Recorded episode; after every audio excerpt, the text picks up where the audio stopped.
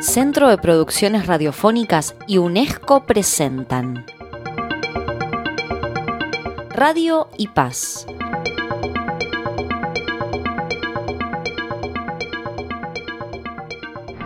Radio Venceremos, voz oficial del Frente Farabundo Martí para la Liberación Nacional, inicia la emisión de esta hora saludando a la clase trabajadora salvadoreña que fortalece su organización sindical. Una de las experiencias más increíbles de la radio en América Latina es la de Radio Venceremos, emisora guerrillera que funcionó durante toda la guerra del Salvador. ¿Cómo es la relación entre la radio y la paz en contexto de guerra? ¿Cómo es posible sostener una emisora de estas características? Si oye radio, venceremos desde el centro de la montaña, transmitiendo sus mensajes, el poder de un pueblo en armas.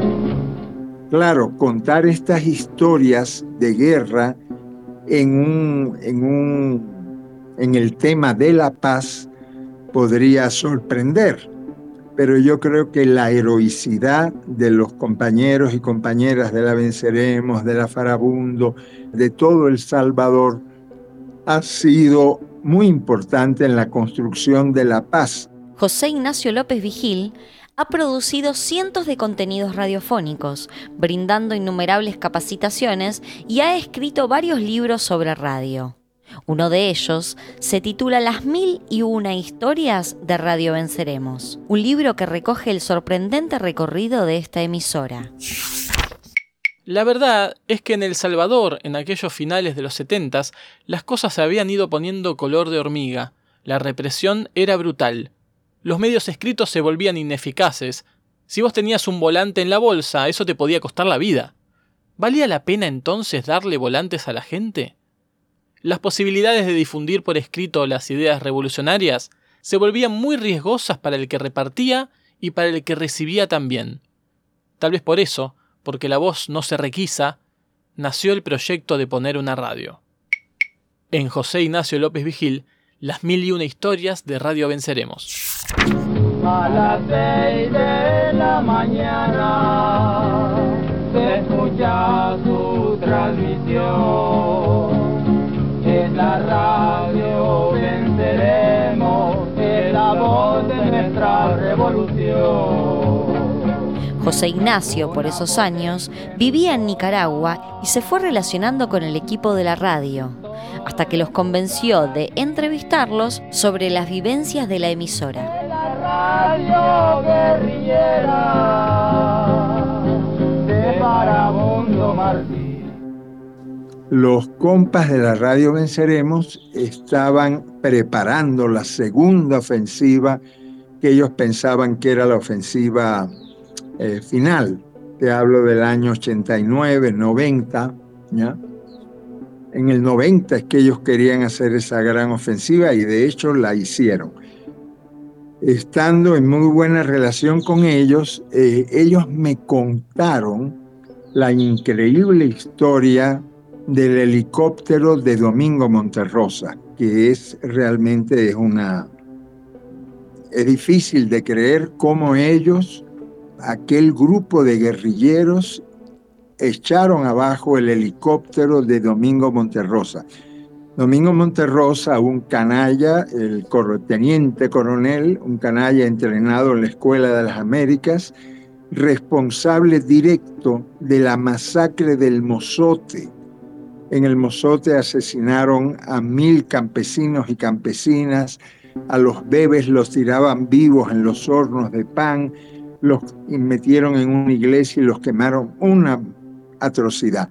Y la venganza la justa venganza de los guerrilleros fue, no te cuento toda la historia, pero se bajaron el helicóptero de Domingo Monterrosa, donde Domingo Monterrosa, ese canalla, pensaba que estaba llevando el transmisor de la Venceremos y lo que estaba llevando era un transmisor hechizo con ocho tacos de dinamita que explotó lo hicieron explotar desde abajo con telemandos los guerrilleros y el helicóptero se vino abajo con Domingo Monterrosa y su gran junta de coroneles.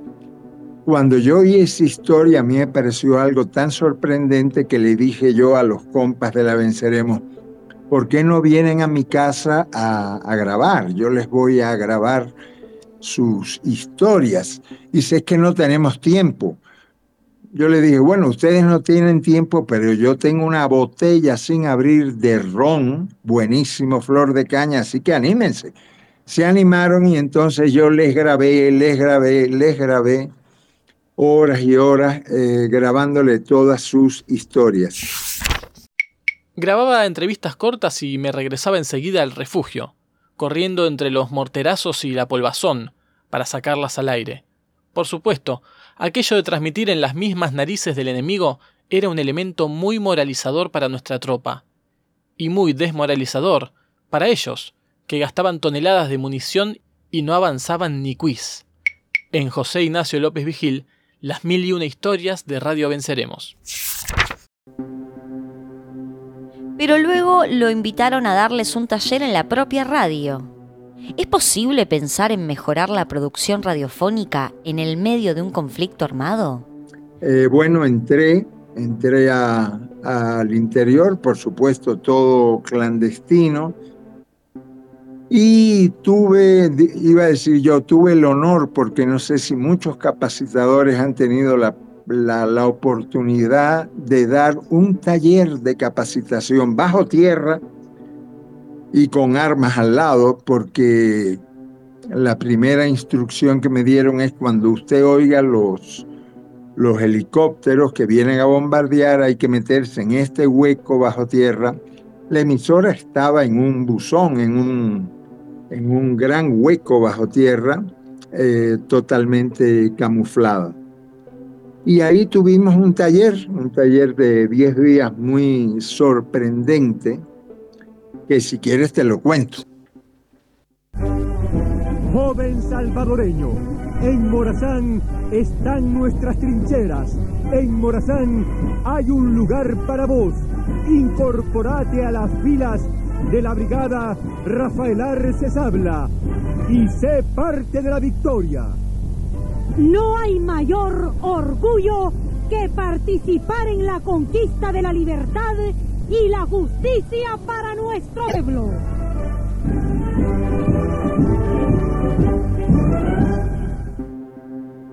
La emisora, a pesar de las condiciones, las dificultades y el riesgo, se preocupó por mejorar la programación, salirse de un rol únicamente de propaganda.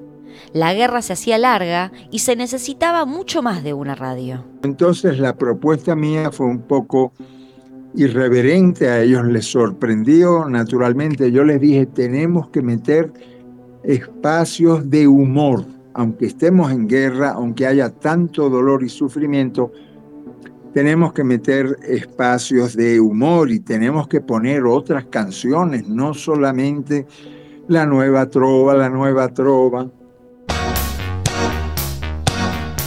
Eh, me acuerdo cuando Marvin se atrevió a poner en la Venceremos a Madonna con Like a Virgin. Y eso fue una, un escándalo. Pero ¿cómo vamos a poner a Madonna, que es una gringa, que esto y que lo otro? Poco a poco se fue rompiendo el hielo, eh, se animaron a poner otro tipo de música para descansar. La guerra duró más de 11 años. A medida que se iba alargando, la radio también debía cumplir un rol en hacer la vida un poco más soportable. Yo les decía, ustedes no han oído a los guaraguaos de Venezuela que dicen, hay que aligerar la carga porque la lucha es larga. Esta no es lucha de un día ni de diez días. La lucha es larga y hay que aligerar la carga. Entonces comenzaron a poner una música más eh, mezcladita con la nueva trova. Es muy posible que la radio haya contribuido a sostener los ánimos en medio de una guerra muy cruenta y larga. Siguieron sus heroicidades, siguieron con sus con sus programas maravillosos. Yo siempre he dicho que Radio Venceremos, a mi juicio, creo que ha sido la emisora más heroica, más sorprendente en la historia de la radiodifusión latinoamericana. Mucha atención. Recordamos a nuestros oyentes que Radio Venceremos emite su señal guerrillera en dos frecuencias cercanas a los 7 megahercios, en la banda internacional de los 40 metros. Yo una vez les pregunté, pero ustedes que están metidos aquí bajo tierra todo el día, bajo las bombas, bajo eh, eh, viendo tantos compañeros caer, tanta herida, tanto dolor, ¿cómo, cómo descansan, cómo se divierten? Uno de ellos me dijo, bueno, eh, hacemos el amor además de la guerra, ¿verdad? Hacemos el amor lindo y eso nos da alegría para seguir peleando. Y le digo, pero ustedes no, no cuentan chistes, no sé. Claro, nos reunimos, contamos chistes, contamos.